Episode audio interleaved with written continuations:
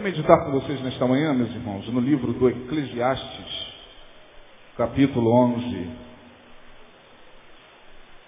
Livro do Eclesiastes, capítulo 11.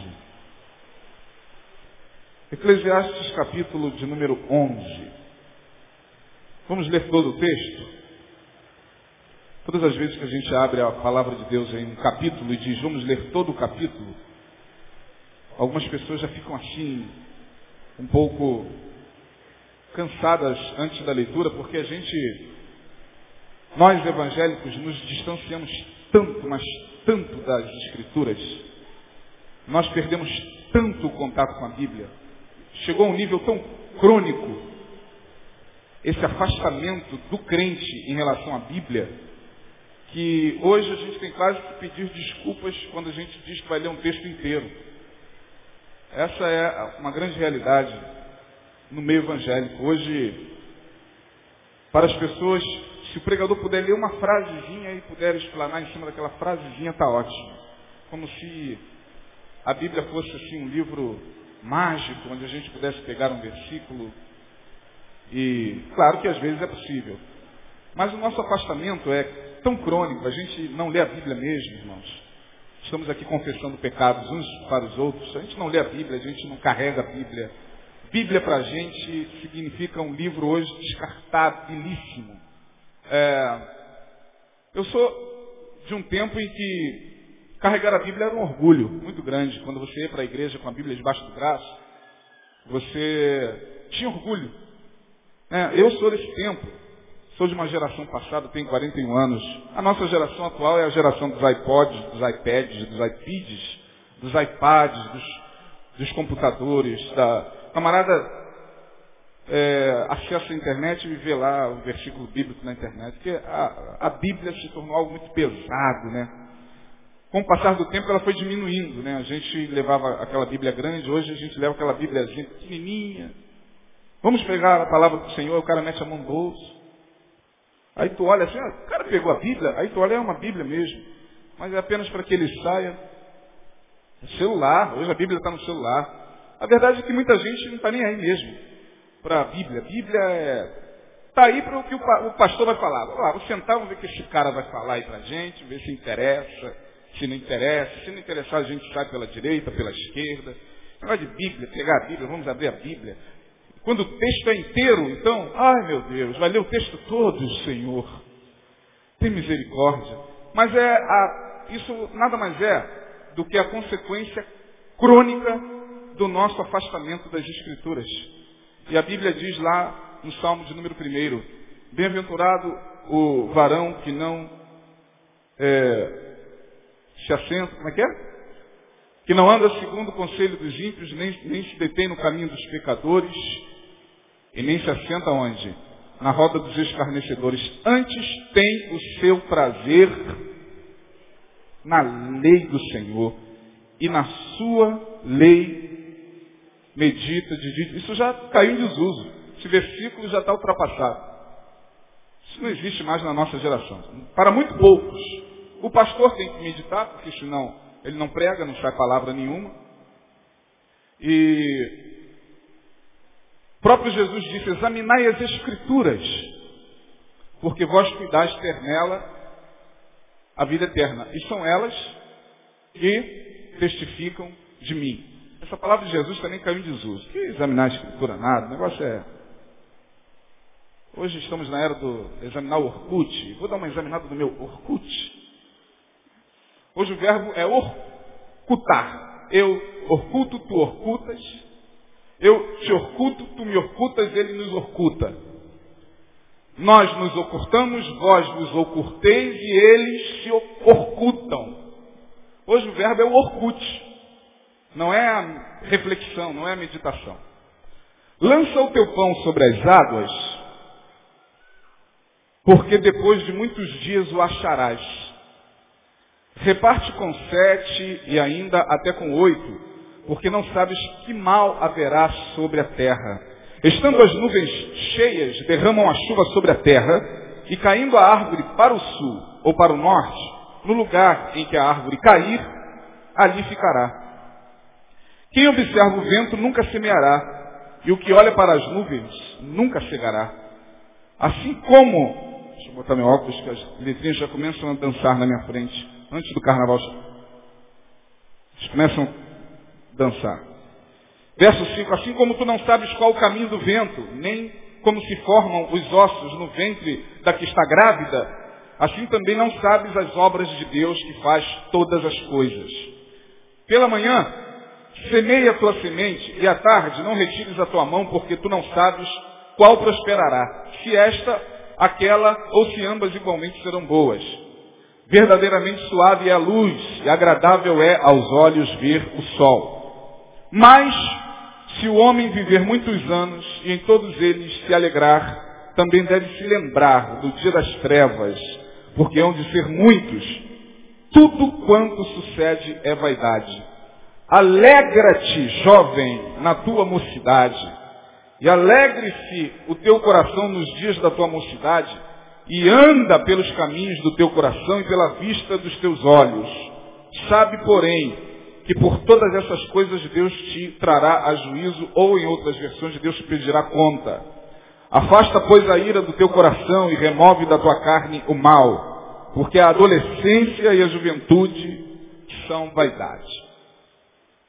Esse texto que nós acabamos de ler é um daqueles muitos textos bíblicos que vão crescendo à medida em que a gente vai lendo. É uma leitura crescente. É uma leitura que vai ganhando significados à medida em que ela caminha para o final. O livro de Eclesiastes tem essa característica. Assim como o livro de Provérbios, eles não são livros sequenciais. Eles não são livros é, que mostram uma sequência de fatos, como por exemplo os livros históricos, como por exemplo os evangelhos. Quando você abre os evangelhos, Mateus, Marcos, Lucas e João, você vê uma sequência ali de fatos. Os evangelhos, eles não são é, eventos soltos como estrelas no universo. Os evangelhos, eles possuem uma sequência. Você, quando lê os quatro evangelhos, quase sempre você vai ver um capítulo terminando e o outro iniciando da seguinte forma. E tendo Jesus saído dali, e acabando Jesus de dizer essas palavras, e tendo Jesus saído do templo, referindo-se à sua estadia no templo, no capítulo anterior, e saindo, e depois destas palavras, então você lê os evangelhos, você percebe que é uma sequência de eventos que vão se sucedendo e que te permitem entender com mais clareza o que está sendo falado ali. As cartas de Paulo são cartas. Uma carta é uma carta. Lá no início fica bem claro o autor da carta. Paulo, apóstolo, não pela vontade dos homens, a igreja que está em Éfeso, a igreja que está em, uh, na Galácia, a igreja que está é, em Corinto. Ali é uma carta. As epístolas e as cartas, elas são sequenciais. Eclesiastes e Provérbios não.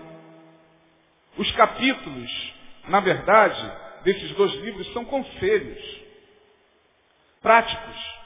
Você pega um capítulo do livro de Eclesiastes ou um capítulo do livro de Provérbios, você vê que ali não há uma história.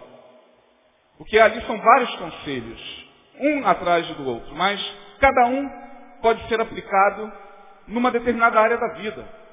Então, esse texto que nós lemos no capítulo 11 do livro de Eclesiastes é um desses textos que não obedece uma lógica. Porque primeiro o texto, ele começa falando sobre esse semear de fé constante que nós devemos fazer na vida. Lança o teu pão sobre as águas. E depois de quantos dias? De muitos dias o acharás. Ou seja, o capítulo já inicia nos mostrando que na vida, inevitavelmente, nem tudo acontece de imediato. Nem tudo tem um retorno rápido. Lançar o pão sobre as águas é lançar a semente na vida e esperar o seu retorno, sabe lá Deus quando. Mas que vem, vem. Lança o teu pão sobre as águas, porque depois de muitos dias o acharás. Eu quero tomar um exemplo aqui de lançar o pão sobre as águas e depois de muitos dias você vai achá-lo, né? É a questão da contribuição que a gente faz para a Previdência Social. Meu Deus do céu, quem trabalha e pega o seu contra-cheque, vê lá descontado o, o, o, fundo de garantia, aquilo dá uma, uma raiva terrível. Meu Deus do céu. Essa desgraça desse desconto. É, mas esse desconto, mal ou bem, muito mais para mal do que para bem, no nosso país, e de acordo com as injustiças trabalhistas que ocorrem no nosso país, mas muito mal, muito mais para mal do que para bem, volta. Porque você futuramente vai se aposentar. Que você lançou ali de contribuição vai voltar para você como aposentadoria, como pensão. Então, o capítulo já inicia dizendo o seguinte, olha, não espere na vida que as coisas aconteçam de imediato, porque nem sempre vai acontecer de imediato isso. Nem sempre o imediatismo ocorre na semeadura. Tem que esperar. Lança o teu pão sobre as águas, vira as costas, esquece, porque depois de muitos dias, aquilo que você lançou na água vai voltar, nem que seja é, na figura de um bom dourado, ou de um bom namorado, ou de um bagre, sabe lá Deus que peixe mais poderá estar na sua mesa. Foi aquilo que você lançou na água. E aí o texto começa a crescer. O pregador, aqui no caso é Salomão, ele nos fala sobre a diligência e a prudência que devemos ter com aquilo que volta. Lança o teu pão sobre as águas, porque depois de muitos dias o acharás. Porém, no verso 2, quando você achar, quando aquilo voltar, não desperdice, não meta o pé na jaca, não gaste, pondere, reparta, com sete, com oito, dependendo do número de parentes que você tem. Coitado do aposentado, tem que pegar o seu, sua pensão e repartir às vezes com quinze. Entra mulher, entra filho, entra neto, entra todo mundo na pensão do pobre coitado. Da aposentadoria do cara tem que ser repartida com mais de 20. Mas é isso que o pregador está dizendo, olha, tem que repartir. Porque senão, é, o que volta automaticamente é limado. Então ele fala sobre essa diligência, sobre a prudência e sobre a solidariedade. Reparte com sete e até com oito porque não sabes que mal haverá sobre a terra. A gente nunca sabe o que poderá nos alcançar a nível de escassez. Ontem eu estava no mercado aqui no Tresunic e eu fiquei muito preocupado com uma informação que eu não sei se é verdadeira ou não. Tomara que não seja verdadeira. Eu achei aquela informação muito estranha. Mas como vem de alguém de dentro, que trabalha lá, o cara disse o seguinte, pastor, rapaz aqui até da nossa igreja. Ele, ele, ele me viu e aí na hora eu estava fazendo o que de pior existe no mercado, que é embalar.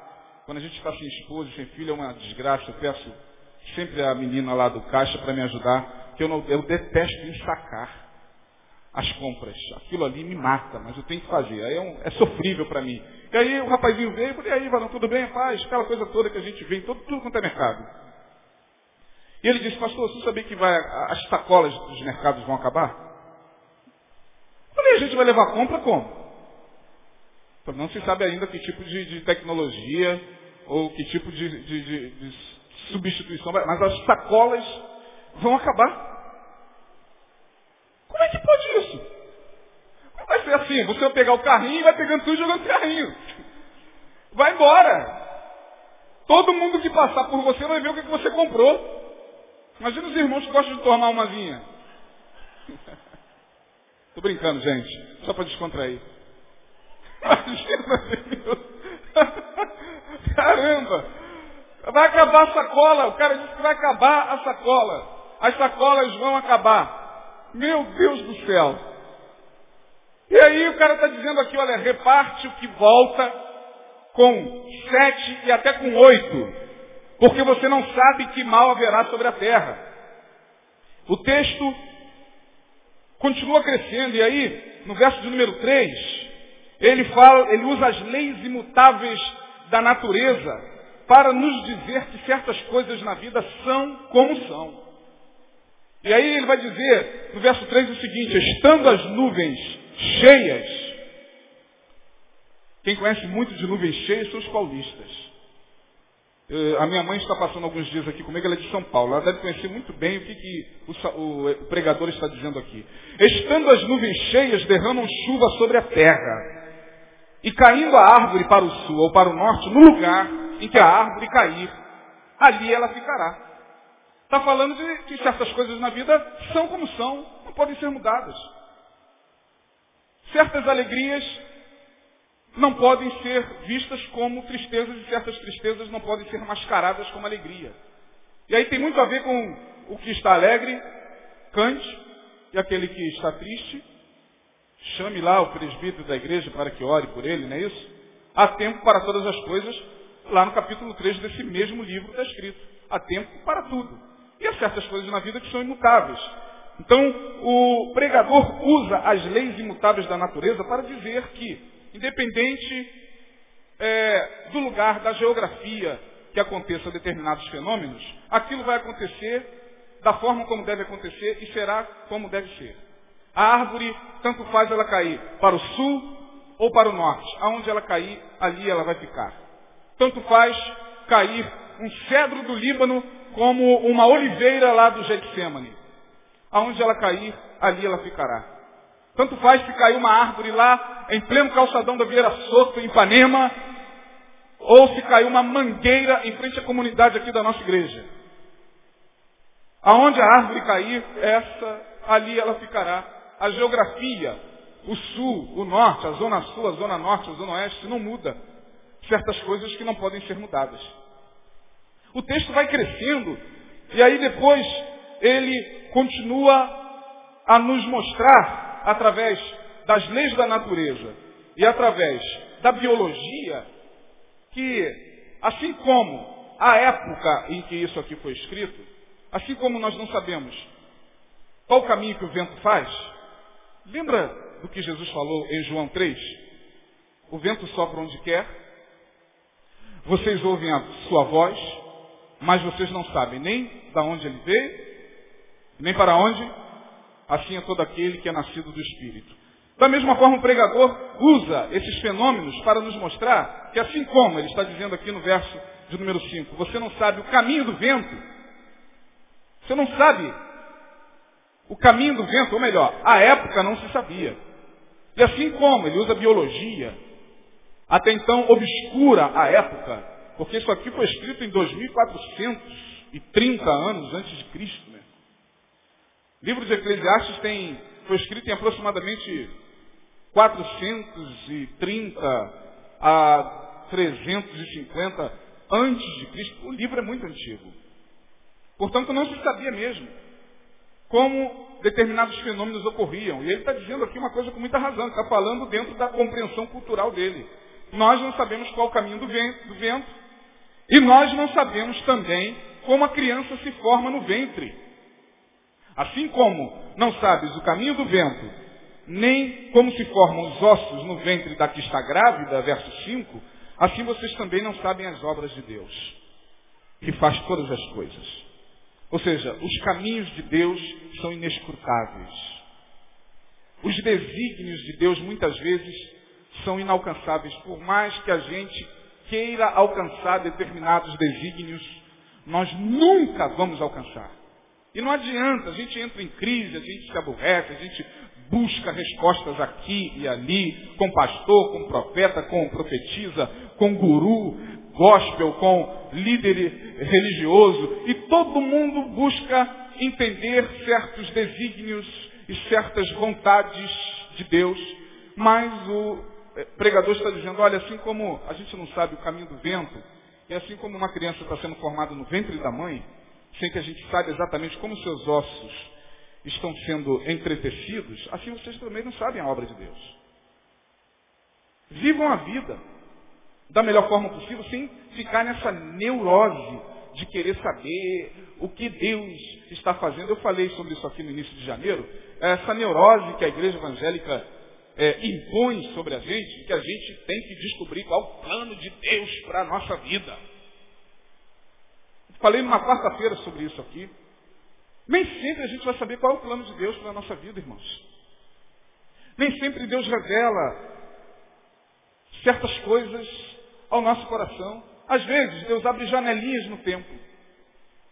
Às vezes, Deus abre, permite a gente olhar pela fresta de uma porta quântica, espiritual. Aí você deita, sonha, e uma porta se abriu no seu inconsciente, aí você já sabe, caramba, Ou então, pela misericórdia dele, quando ele quer fazê-lo, ele usa um profeta, ele usa alguém e vai a você e fala sobre determinadas coisas na sua vida, mas isso não é toda hora.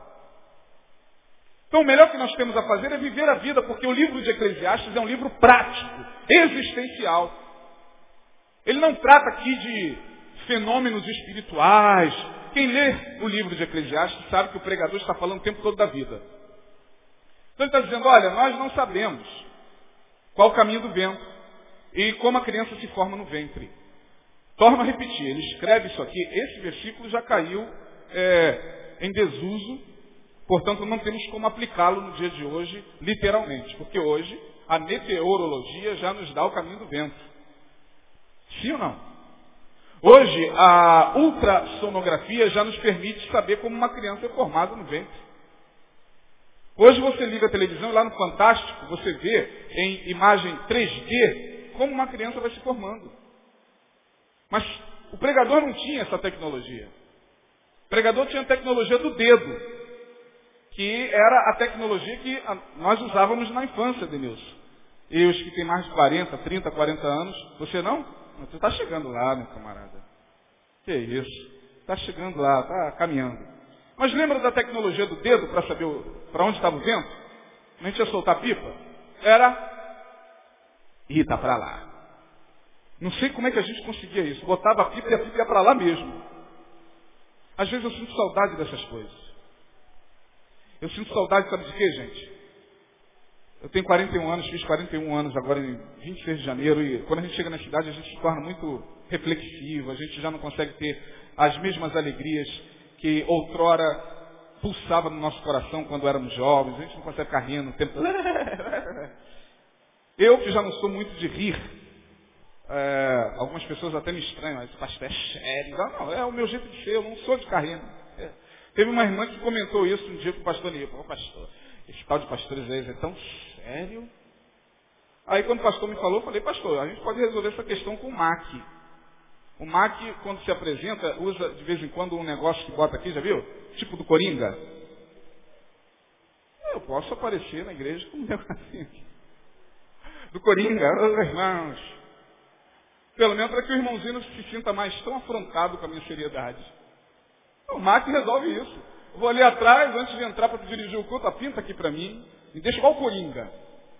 Mas eu não consigo mais, com 41 anos, a gente não consegue mais ficar, né, se entregando é, a determinados desvares. Eu acho legal, tenho filhos adolescentes, não os recrimino é, por essa. Faz parte, está escrito aqui, nós vamos chegar lá e terminar. Eu não consigo, mas eu sinto saudade de certas coisas, como por exemplo, dedinho do vento. Eu sinto saudade, por exemplo, de confiar em Deus mais do que eu confio hoje. Isso me dói o coração, irmãos. Saber que hoje, quando minha filha sai e diz, pai, estou saindo, e qualquer coisinha o liga. Que hoje tem celular. Hoje a gente não precisa mais orar, Senhor, guarda meu filho. Aonde quer que ele esteja. Não precisa, vai dar um toque. Onde você está? Estou aqui, já chegando perto do Carrefour. Amém. Aí você vai dormir tranquilo. Porque a tecnologia, ela está substituindo a fé. Eu estou falando, hoje não precisa mais carregar a Bíblia. Você leva o iPod, iPad. O que não pode. O computador, o notebook e as muitas outras tecnologias que estão vindo cada vez mais eficientes. E mudou tudo, irmão. Você precisa orar? Claro que não tem celular, liga para o seu filho. Faz uma forcinha. É, vai lá, pega uma promoçãozinha, compra um para ele, se ele não tem.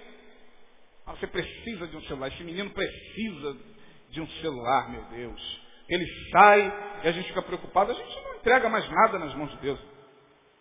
Esse texto aqui, então, não se aplica mais hoje. Assim como você não sabe o caminho do vento. Hoje eu sei. Hoje o homem do século XXI diz o pregador, pregador, o senhor está errado. Hoje a meteorologia, o clima-tempo, me dá o caminho do vento.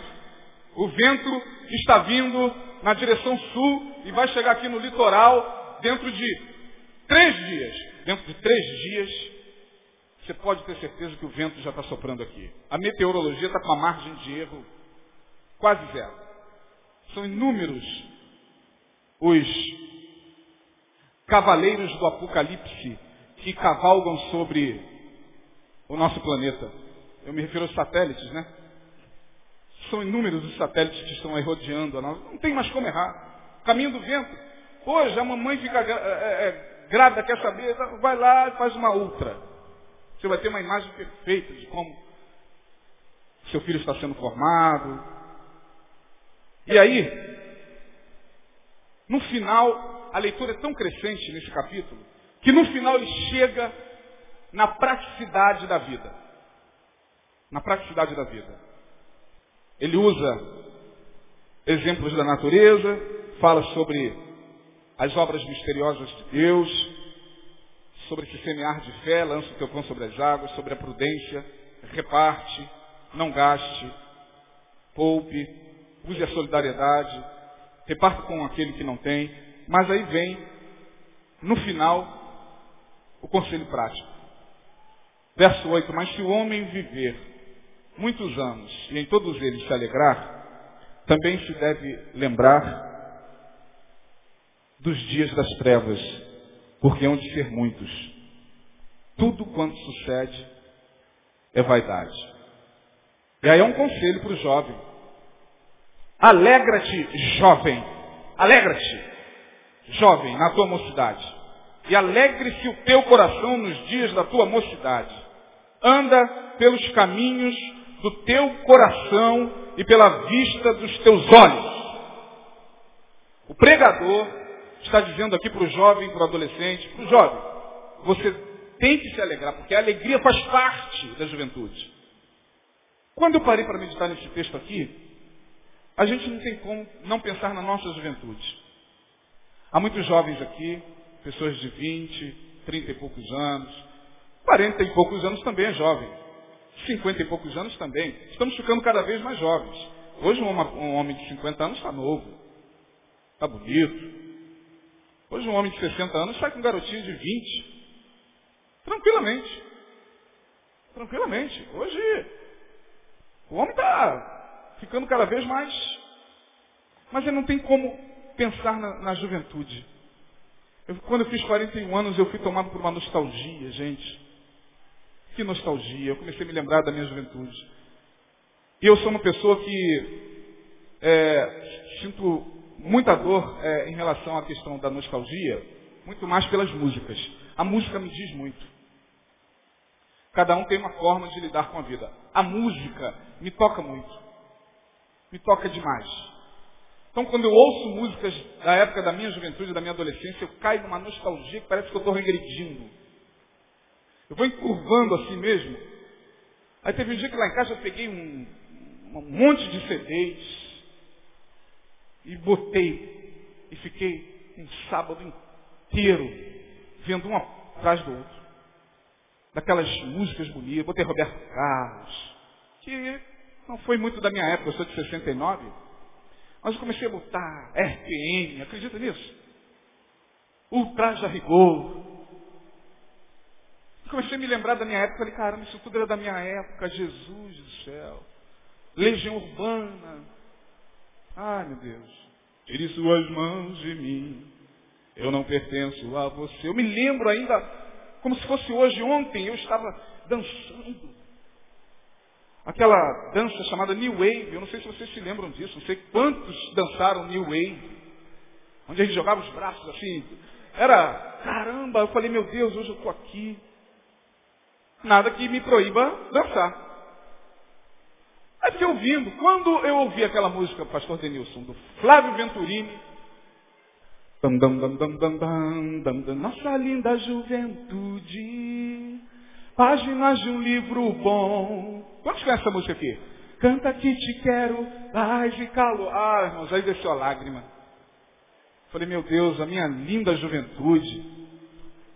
Aí, há quem diga, filosoficamente falando, há quem diga quem sente muita dor do passado porque o presente não está bom. Não. Eu não, não concordo, concordo em parte. Porque a nostalgia faz parte de todos nós. Quem de vocês, irmãs aí de 50, 60, ouvir? Quando eu estou aqui, vivendo esse momento lindo. Ah, quem de vocês não gosta? Ah, pastor, eu não, eu sou convertida até o tutano. Amém, eu respeito você, Eu sei que tem gente que não gosta, até se escandaliza é, com o que a gente fala aqui e tal. A minha intenção não é escandalizar você, mas inevitavelmente as pessoas se escandalizam. Mas tá bom, Vitorino Silva. Para os que nunca curtiram, não, Vitorino Silva. Senhor, atende a minha oração. Quantos lembram disso?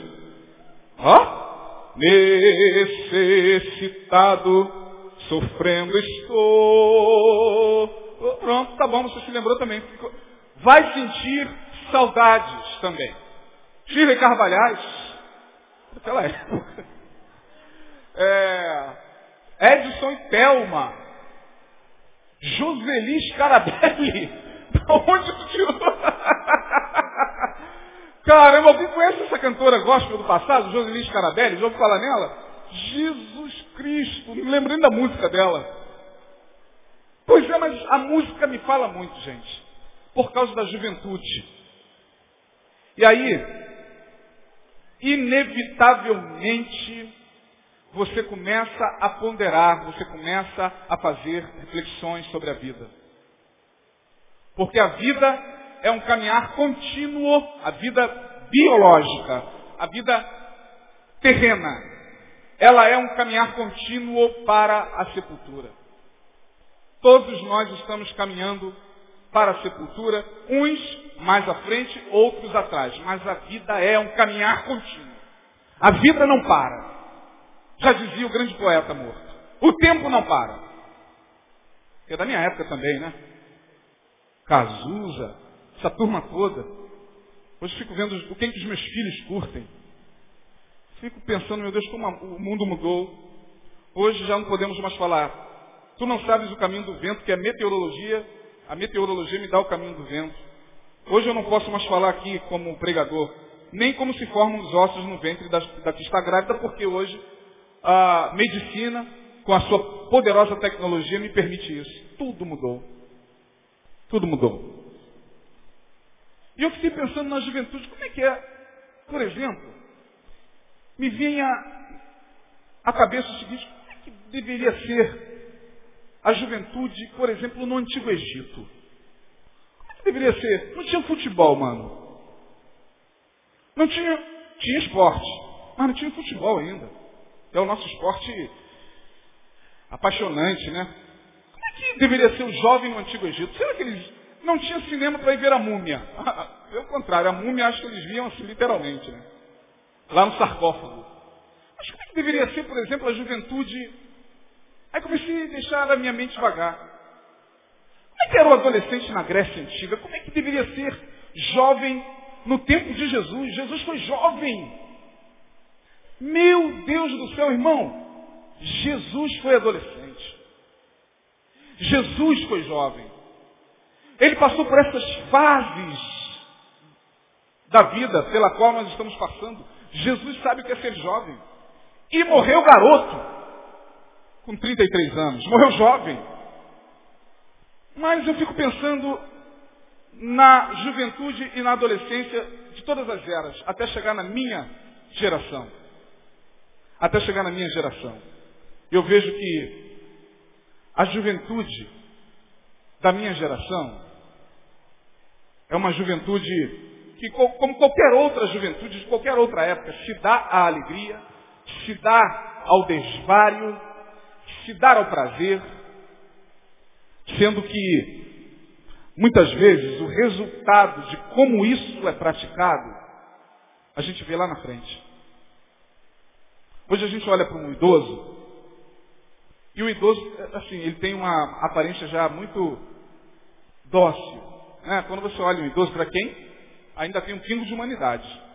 Quando você olha para o idoso, caramba, aí o ônibus está vindo, ô Titi, peraí, vem cá. Aí ele olha para você, oh, muito obrigado, meu jovem. Aí você, nossa, que coisa doce, né? Eu fico lembrando do meu avô. Fico... Aí você vai conversar com a mulher do idoso. E a mulher do idoso diz quem ele foi na juventude. Você não consegue acreditar. O que, que ele fez com as pessoas? O que, que ele fez com os filhos? O que, que ele fez com a mulher? Você não consegue acreditar. Aquele, aquele vovô doce. Igual um dos maiores e mais terríveis e sanguinários ditadores do século XX, aparecia há poucos anos atrás na televisão como um velhinho doente. O homem foi culpado de crimes de guerra terríveis, terríveis, terríveis. A ditadura de Augusto Pinochet, aquele ditador do Chile, foi uma das piores ditaduras do, da, da, América do Sul. Mas você olhar para Augusto Pinochet depois que ele foi preso, antes de ser julgado, ah, velhinho. Aí fica, meu Deus, como é que pode ali estar o homem que foi o maior monstro da história do século XX, aqui na América do Sul, aqui no Chile? Homem que matou dezenas e. Hoje você vê, meus irmãos, alguns idosos, sim, que você tem a menor noção de que eles foram na sua juventude. Porque é o que se está praticando na juventude e na adolescência que vai reverberar na velhice. E é momento urgente de nós começarmos a aplicar isso ao nosso coração. Que eu estou falando aqui, vocês ouvem todo domingo, toda quarta-feira, manhã e noite. Mas mais uma vez eu queria chamar a atenção dos que hoje aqui estão, para que você pondere um pouco mais os caminhos do teu coração. Para que você veja quais são as produções que você está deixando pelo caminho. Ah, pastor, então eu sou jovem e porque eu sou crente não posso me alegrar? Oh, oh, não é isso que o pregador está dizendo, não. Muito pelo contrário, ele te dá uma ordem, jovem, para que, que você se alegre. Alegra-te, jovem. Isso aqui é gerúndio, é Gerúndio não, é, é, é imperativo. O verbo aqui é imperativo. Alegra-te. Não há problema nenhum em se alegrar, não há problema nenhum em curtir a juventude. Eu curti muito a minha juventude, fiz muitas besteiras, claro. Como qualquer adolescente, já quebrei a, a, o telhado do vizinho, já roubei a manga na, na, na, na vizinha ao lado. Tá. Mas, hoje, aos 41 anos, eu posso fazer uma análise da minha vida e, ao fazer essa análise, eu sinto muito pouco peso de culpas daquilo que foi a minha juventude e a minha adolescência. Hoje eu louvo a Deus porque eu olho para trás e eu vejo que eu não deixei débitos kármicos. Não querendo aqui usar uma linguagem kardecista, mas só para que vocês entendam os débitos kármicos que a gente deixa na vida. Por exemplo, lá atrás, a gente insiste, ao longo da nossa juventude inteira, em não perdoar determinada pessoa da nossa família. Vem à igreja, canta, senta o tempo inteiro, ouve o tempo inteiro, pastor falando, irmão, se hoje ouvires a voz do Espírito Santo, aí você sai dali e se depara com a pessoa e o Espírito está dizendo, olha, seria muito bom se você reconciliar, se reconciliasse com ele. A gente não faz. O orgulho não deixa. E aí a gente se esquece de que hoje a gente tem 30, amanhã tem 35, 10 anos se passaram e nós ainda temos um débito com alguém. E que como servos de Deus isso precisa ser quitado. E quando Jesus diz, olha, volta para se reconciliar com o teu inimigo, ele não está dizendo para você voltar para lamber os pés de ninguém, não é isso. Não é para você voltar lá para quem te humilha, para quem te maltrata. Porque a gente sabe, gente, que tem gente é, no nosso círculo de, de, de amigos tem gente no, no, seio da nossa parentela que não é brincadeira, não. É difícil. Você ajuda, dá uma mão, camarada quer o corpo inteiro. Tem gente problemática na família de todos nós, salvo raríssimas exceções aqui. Tem gente que tem a família toda abençoada, né? Netos, genros, cunhados e tal. Como não é o meu caso, tem gente na minha família complicada e com quem eu já aprendi a conviver. Porque eu não quero chegar lá na velhice e me deparar com a sepultura com esses débitos kármicos. Porque senão eu vou me tornar uma assombração, gente. Pessoas que morrem odiando. Pessoas que morrem, chegam no, no, no leito de morte. E ali no leito de morte eles não são capazes de chamar o filho para se reconciliar com o filho, eles não são capazes de chamar a filha para se reconciliar, não são chamar, capazes de chamar o esposo para com eles para com ele se reconciliar. O camarada morre, você conhece pessoas assim? O, sem contar com aquelas que pela misericórdia de Deus, ao longo do caminho Deus dá uma banda. Tanto amor que Deus tem, você vai caminhando de forma insensata, vivendo as alegrias da sua juventude. Ei, nossa linda, e baile, e, e sexualidade e tal. E você vai vivendo de forma insensata a sua vida. Como a nossa geração hoje. A geração que vive, por exemplo, os relacionamentos descartáveis. Hoje, não se, lança não se lança mais o pão sobre as águas para depois de muitos dias o achar. Eu, quando casei, eu lancei o meu pão sobre as águas, mas sabia do peixe que eu queria já. Mas eu esperei, porque no, na minha juventude havia um pouco mais de paciência para se esperar. Hoje não. Hoje ninguém quer mais esperar absolutamente nada. Hoje os relacionamentos se tornaram é, a moda da tecnologia. Tecnologia é descartável. Quantos estão com o celular aí? Levante a mão. Quem trouxe o celular? Daqui a dois meses, esse seu celular já vai estar ultrapassado você já vai estar querendo comprar o outro. Já está. Alguns já está já, já, já tá bem ultrapassado, né? Isso chama-se economia de mercado. O mercado hoje ele não pensa em você. Ele pensa nele. O mercado pensa nele. Então quando ele lança um produto, ele não lança o produto para te deixar feliz. Ele lança o produto para que você consuma até um outro produto ser lançado no mercado. A lógica do mercado capitalista é essa, gente. O mercado não reconhece você, você é um CPF. Qual que é o CPF, senhor? São as vozes automáticas que hoje conversam com a gente. Mercado não olha rosto, mercado não sente cheiro de gente, mercado não sabe o que é sangue correndo na veia, mercado quer saber do teu bolso. E se você está desempregado, você não pode consumir, problema é teu. Ele pode. Então vamos voltar a nossa atenção para ele, porque você é um miserável social. É assim que o mercado pensa. E é assim que a lógica do mercado, nós vamos estabelecendo os nossos relacionamentos. Ah, essa aqui hoje presta para consumo. Até que amanhã uma outra ou um outro me interesse. E aí eu descarto essa aqui, como se descarta um objeto, porque as pessoas hoje se tornaram objetos. Descartável.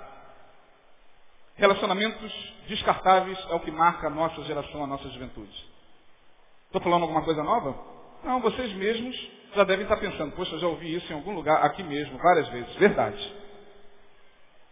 Alegra-te, jovem. Não há proibição alguma de você se alegrar. Agora, cuidado com o que você está deixando no caminho. Cuidado com os débitos kármicos. Cuidado com aquelas pessoas que você, com, com quem você teve demandas no passado. E geralmente são pessoas que o tempo todo está próximo a você. Deus está te dando oportunidade, às vezes, como eu disse aqui, você vai caminhando e por, por amor, Deus te dá uma banda assim, ó. Aí você tropeça e cai. Mas não é porque Deus é ruim, não. Nem porque Ele quer te fazer sofrer, não. Porque para que você, ao cair, reflita. A queda nos faz refletir, gente. A dor é a única escola que nos faz pensar na vida. E aí a gente vai vivendo a vida como se nada fosse acontecer com a gente. Tudo acontece com o vizinho do lado. Tudo acontece com aquele lado da televisão. Não, comigo não. Estou com a saúde de ferro malhando. Não, tal, sem que você saiba que, tal como o pregador disse aqui, você não sabe as obras que Deus faz. E há pessoas que mesmo quando estão no estombinho de Deus, é para que, no bom sentido, né? Quando Deus pega o rabo do capeta, pega o rabo do capeta e te dá uma lambadinha assim, ó. Só para você parar e, caramba, meu Deus, o que, que eu estou fazendo? Que vida é essa que eu estou levando? Que sentimento maligno é esse que eu estou conservando no coração contra o meu irmão já há muito tempo e dele não consigo me libertar? Que isso, Senhor? Que ódio é esse que eu nutro pela minha ex-esposa, pelo meu ex-esposo, pelo meu filho, pelo seja lá quem for? Que isso? Aí Deus está dizendo, meu filho, pondera os seus caminhos. Mas não, há pessoas que. Eu acredito, meus irmãos, que daqui para frente vai se cumprir aquela palavra de Apocalipse. Cada vez mais veremos seres humanos sendo cada vez mais humanos. Eu não estou falando de religião, nem de evangélico, não estou falando disso não. A religião aí é o que menos importa. Daqui para frente, cada vez mais veremos seres humanos se tornando mais humanos e veremos pessoas cada vez mais se monstrificando. Temos que aprender a lidar com isso. O tempo chegou. O tempo da definição chegou, irmão. Você vai se tornar cada vez mais naquilo que você está construindo dentro de você. Você vai se tornar cada vez mais aquilo que você está decidindo ser diante de Deus e diante do próximo. Não tem jeito. E aí, nesta manhã, por amor, Deus está dizendo a você, jovem, adolescente, ou você da meia idade, ou você que é idoso, que já está um pouco mais à frente de tudo, considere os teus caminhos. E não é à toa que o capítulo 11 fecha dessa forma, dizendo que de todas as coisas que nós produzimos ao longo da nossa vida, Deus nos trará a juízo. Deus nos pedirá conta. É a palavra de Deus que nós lemos que está dizendo: Viva a vida com alegria, alegra-te, jovem, na tua mocidade e alegre-se o teu coração nos dias da tua mocidade. Não tem como jovem não se alegrar. A não ser quando ele entra para determinadas religiões, para determinadas denominações evangélicas, onde ele é obrigado a ficar carrancudo. Onde a doutrina e a imposição moral religiosa daquele grupo faz com que o jovem perca a sua alegria de viver. Não é o nosso caso, porque aqui ninguém põe nada, pastor não fica com a Sprinter ou com a Kombi ou com o carro atrás de quem quer que seja. Cada um tem que saber administrar a sua vida diante de Deus. De uma coisa você pode ter certeza, de todas essas coisas Deus te trará juízo. E aí, é por isso que o capítulo 12 já é uma advertência acerca da velhice e da morte. Lembra-te do teu Criador, é como começa o capítulo 12, nos dias da tua antes que venham os maus dias, antes que cheguem os dias dos quais venhas a dizer, não tenho neles contentamento. Nós vivemos no século 21, meus irmãos. De um lado, muita tecnologia, de outro lado, muitas síndromes surgindo a cada tempo, a cada minuto e a cada segundo. Porque a descartabilidade do ser humano gera insegurança, a menina que é usada o tempo todo, chega um momento que ela não vai suportar. Ela vai mergulhar na depressão e o que lhe resta são angústias e síndromes as mais variadas. Porque ela foi tão usada e se permitiu usar tanto. Ou o rapaz que se permitiu denigrir-se tanto, porque hoje a gente, por causa de um relacionamento, a gente perde a nossa autoestima, a gente, gente, eu estou falando do que acontece dentro de mim. Não estou aqui julgando ninguém, não. Não estou aqui dizendo, ó oh, irmãos, eu sou infalível. Não sou não, irmão. Eu trabalho a minha autoestima igualzinho você verifica a sua pressão. Quem tem problema de pressão arterial aqui? Levanta a mão. Levanta a mão, bem alto. Quem tem problema? Pois é, a autoestima é como a pressão arterial. Você tem que estar verificando o tempo todo. Porque a pressão arterial parece que você está legal. Está bem, não estou sentindo nada, não estou sentindo dor na nuca. Pô, estou trabalhando. Daqui a pouco, você cisma de fazer um exame. Ih, rapaz, o que que houve? Meu amigo, tem que parar já. Tua pressão está 16 por que é isso? Não é possível. Eu tô, é, é igualzinho a autoestima. A gente pensa que a gente está bem, bate no peito, eu estou bem, minha autoestima está. E no dia seguinte a gente está tombado. Pô, mas como é que pode? Ontem eu estava arrotando para o mundo que eu estava bem. Tá? Porque autoestima é como pressão, você tem que verificar todo dia. E tem dia que a gente verifica a nossa autoestima e a gente vê que não está legal. A gente está um pouco mais ciumento. A gente está um pouco mais apegado nos nossos relacionamentos. A gente está um pouco mais para baixo. A gente perde, às vezes, o prazer de fazer aquelas coisas que a gente fazia com tanto prazer. Gente, é a vida. É a vida. E aí, cinco para as onze, eu quero fechar, nosso culto acaba às onze, dizendo que esse texto, pelo menos, me orienta, pregador me orienta a três coisas que eu não devo esquecer jamais. Jamais. Jamais. Primeira, Coisa que eu não devo esquecer é que tudo na vida passa, tudo é vaidade. Verso de número 8. Mas o homem, quando viver muitos anos e em todos eles se alegrar, também deve se lembrar do dia das trevas. O que, que o autor está querendo dizer aqui? Que a gente deve ser acometido pela síndrome de Polícrates. Já ouviram falar na síndrome de Polícrates? Polícrates era um personagem da Grécia Antiga que todas as vezes que ele estava vivendo uma situação muito boa, um momento muito bom, ele pensava o seguinte, olha, é da onde vem aquela frase, quando as mole é demais? Hã?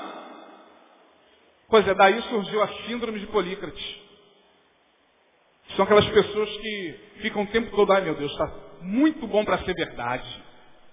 Está tudo correndo muito bem, está no bolso, alguma coisa ruim está prestes a acontecer. É interessante como esses pensamentos passam pela nossa cabeça. Bom, eu estou falando de mim, não estou falando de mais ninguém.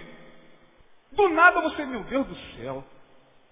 Você nunca passou por aquela experiência de, de repente, do nada você está em casa, no trabalho, em algum lugar, daqui a pouco, caramba, cara, eu vou bater uma chapa da cabeça. Ou então vou fazer um check-up. Será que eu estou bem? Será que não tem alguma coisa que está se formando em mim? Nunca, nunca passou isso na tua cabeça? Ah, pastor, o sangue de Jesus tem poder. Não, a questão não é o sangue de Jesus ter poder ou não, porque o sangue de Jesus tem poder o tempo todo. Eu estou falando de coisas muito práticas, muito existenciais. Não é muito a minha linha de pregação, não. Essa linha é mais a linha do pastor Neil mesmo. Ele é mais existencial, mais prático para falar dessas coisas. Eu não tenho muito essa linha de abordagem, não. Minha abordagem hoje é completamente fora da minha linha né, de, de pregação. Mas hoje eu estou trazendo à memória essas questões porque elas fazem parte da nossa vida o tempo todo. Gente, isso é síndrome de Polícrates. Ai meu Deus, está tudo muito bom. Alguma desgraça vai acontecer. Aí você olha, pô, mas se o homem viver muitos anos e em todos eles se alegrar, também deve se lembrar dos dias das trevas. Pô, então a gente, o cara está falando da síndrome de Polícrates? Não. Ele está dizendo que a gente não pode ficar surtado de alegria o tempo todo, achando que a vida é só alegria. Como a igreja evangélica quer nos convencer de que a realidade do evangélico é essa. O tempo todo está vitória, aleluia, aleluia,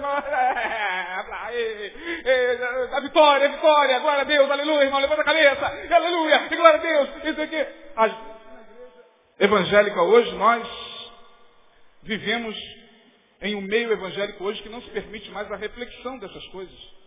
Porque se você chegar assim em alguns ambientes evangélicos, você vai ser chamado à frente porque tem demônio na tua vida. O que está vendo, meu filho? Você está aí com o bracinho cruzado, tão macambuzo. Vem cá que eu vou orar e quebrar essa maldição que está sobre a sua vida. Aí todo mundo, aleluia! Nem sempre é maldição. Às vezes a tristeza nos alcança, gente. A vida está tão difícil que às vezes, até para se alegrar hoje, você tem que fazer um esforço tremendo. Fico vendo meus filhos, Converso com eles o tempo todo. Falei, gente, cuidado com essa alegria surtada o tempo todo. O tempo passa. Hoje, meu filhinho, você tem 17, amanhã você vai ter 27. Hoje, minha filhinha, você tem 20, amanhã você vai ter 30, daqui a pouco 40. Pondera os teus caminhos. Pense que e entenda que nem todos os dias é dias de alegria constante. Os dias de tristeza fazem parte da existência. Porque você hoje que tem um parente como eu tenho, que está entrevado numa cama, do qual a gente tem que tratar e o qual exige cuidados, como é que a gente poderia imaginar que esse nosso parente poderia ser acometido por essa enfermidade? Você olha para trás e você vê que esse nosso parente, que hoje está impossibilitado pela. Ele estava ontem almoçando com a gente rindo. Lembra disso? Lembra desse seu parente que está no hospital, que está cometido por uma enfermidade, ou que já foi para a glória, ou que o Senhor já levou? Ele estava ontem almoçando com você, se alegrando naquele churrasco e rindo.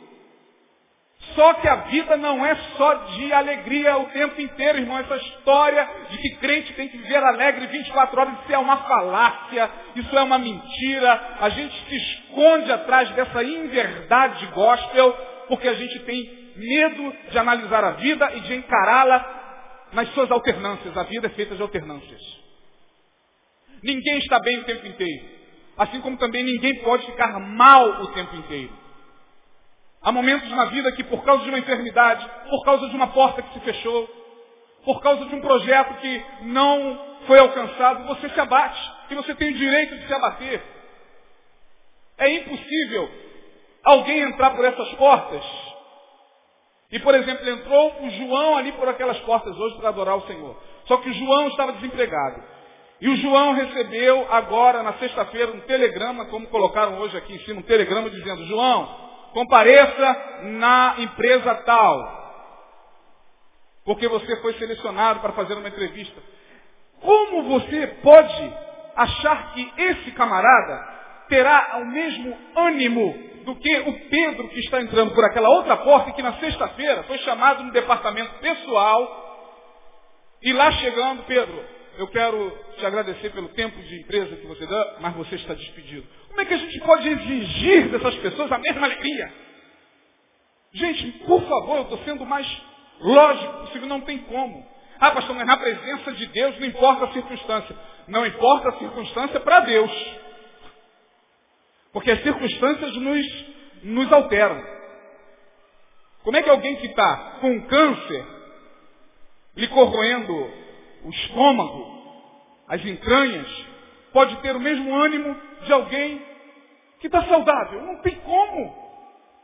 Meu Deus do céu, então nós não somos seres humanos. Então esse evangelho é muito impiedoso. Eu não posso exigir a mesma alegria de pessoas que estão vivendo. Pegue os, os salmos e você vai ver que todos os salmos de Davi. Passando cinco minutos. Caramba, me desculpem. Estou terminando. Me perdoe mesmo, porque eu sou rigoroso quanto a essa questão de horário para terminar. Pegue os salmos de Davi, você vai ver o tempo todo Davi construindo os salmos de acordo com a circunstância que ele estava vivendo. Tem o salmo que Davi diz, o Senhor me ungiu, porque com ele eu passo pelo meio de um batalhão. Já viu esse salmo? Porque ele não viu iniquidade em mim, ele não viu iniquidade em mim, por isso que ele está me abençoando, porque ele não viu iniquidade em mim. Aí lá no Salmo 51, ele vai escrever o seguinte, tem misericórdia de mim, ó Deus, purifica-me da minha iniquidade.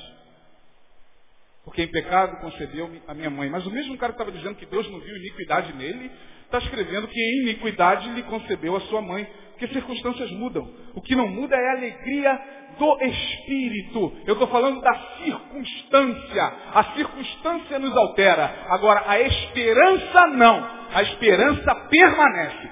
Tanto para o desempregado, como para o que recebeu o telegrama, a esperança é a mesma. E a esperança chama-se Jesus de Nazaré. Essa não muda, agora a circunstância muda.